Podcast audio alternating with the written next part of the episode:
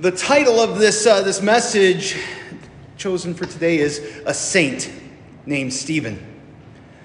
At least that was the title that I chose back in January when I was planning out these, uh, these Easter sermons. Uh, I love St. Stephen. He is an amazing example of faith. He was one of the first deacons uh, of the church. He served the, uh, the marginalized, people who were marginalized physically and, and spiritually. He was the first of the saints, the first of the, the Christians to die for the faith. He's a, a marvelous example of mercy and forgiveness, which you would grab from the very end of the reading where you know, he forgives the people who are stoning him, but you might not have gotten in the middle. And I'd really encourage you to go back and read everything that Stephen actually said, because it kind of sounds like he gets in this debate with them and he just comes in and punches him in the mouth. Uh, but uh, uh, there's a whole bunch before that. It, uh, it's like a long sermon. It's a whole chapter, and he actually draws them in, and it's it's a it's a powerful message of God's salvation to the, the people of Israel the, the whole way through before he kind of turns the screws on them and says, and by the way, this Messiah that God had promised, you killed him. He's a, he's a really really neat person to look up to. So that's the title that I chose back in January. And now it's May. And we've been shut into our homes for two months. And I'm not convinced that this is the message that we need today. I think that like Stephen, we, we should be thinking about how do we care for our neighbor? How do we share the love of Jesus with the people in our community? How do we help the hurting? How do we share the hope that Jesus has given to us? A hope that gives us courage to, to face a death that, God willing, will be far less gruesome than Stephen's. But as much as I dig Stephen and am in awe of his example, I think it's the hope that Jesus gave Stephen. The hope that, that Jesus gives you and me that needs to be our focus today. Friends, let not your hearts be troubled. Jesus said that. I have to confess that there have been a lot of days recently that my heart has been troubled. How about you? I'm troubled about people getting sick. I'm troubled about not being able to, to easily gather for worship. I'm troubled about where you all are at. I'm troubled that someone might think worshiping from home on a live stream is pretty darn comfy. And maybe I don't want to come back to the building. I'm troubled about the economy. I'm troubled how people are, are polarized and reacting to each other with, with labels. Where people who disagree with them, they, they act like they are morally or intellectually inferior. I'm troubled that, that there are lonely people, that depression and anxiety are worsening, and that we're separated from the people that we love. I'm troubled.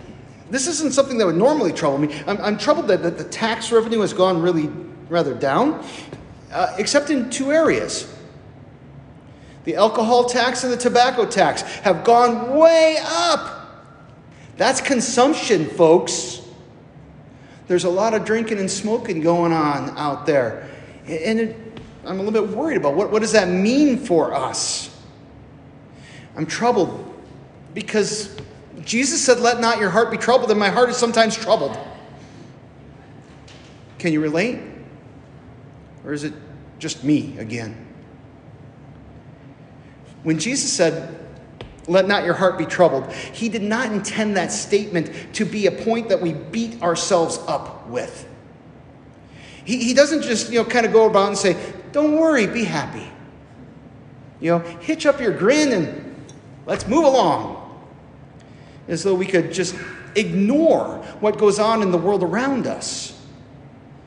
In fact, he gives us the cure for our troubled hearts. He says, Believe in God, believe also in me. In Philippians 4, verse 7, we learn that there is a peace, a peace that, that surpasses all understanding, that guards our hearts and our minds in Jesus Christ. Jesus is our peace. And his death on the cross atoned for the sins that, that separated us from God. They, they made it possible so that we could have peace with God. And when he says, believe in God, believe also in me, I think he's speaking of that peace and that reconciliation that we have in Jesus. For us, that belief is, is rooted in what Jesus has done, including the fact that he has risen from the dead. When you look at the cross and you see what Jesus was willing to do to save you, do you really think he's going to abandon you now? Jesus has gone to prepare a place for you. This world that we live in, with its, its sickness, its death, its isolation, its fears and frustrations, this is not our home. We dwell here as aliens, as foreigners awaiting a better and more permanent home after the resurrection. You and I live as people with a, with a new identity. A new identity, but in an old world. An old and dying world. In Christ, your identity has changed. You have become a chosen race, a royal priesthood, a people for God's own possession, that you may proclaim the excellencies of him who called you out of darkness and into his marvelous light. Once you were not a people. That, that, was, that was the identity. We were nobodies. But now you are God's people. Once you had not received mercy, you were people who lived under God's wrath because of sin. But now you have received mercy.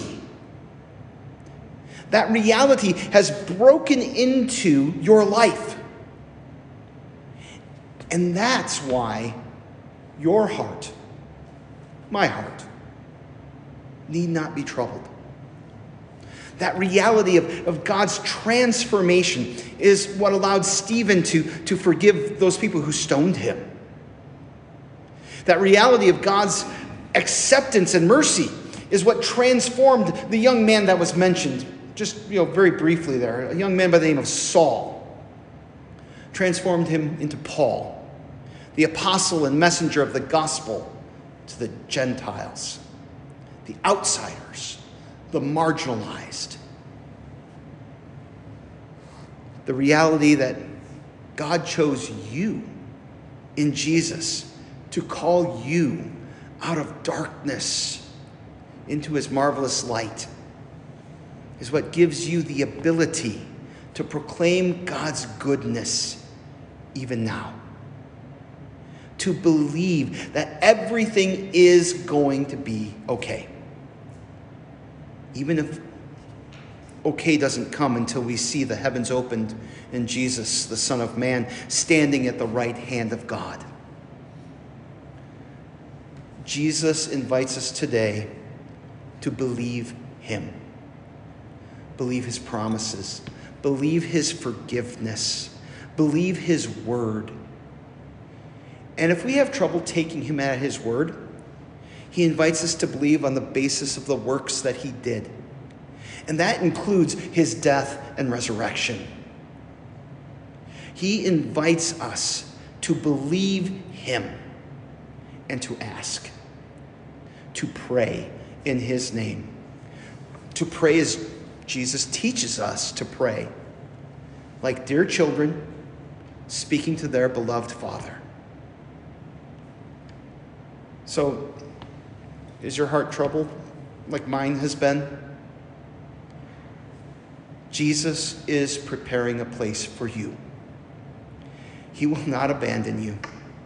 He is the way, the truth, and the life. And He will see you through this. And if you still feel trouble, call out in prayer. He has promised to hear and to answer you. Amen.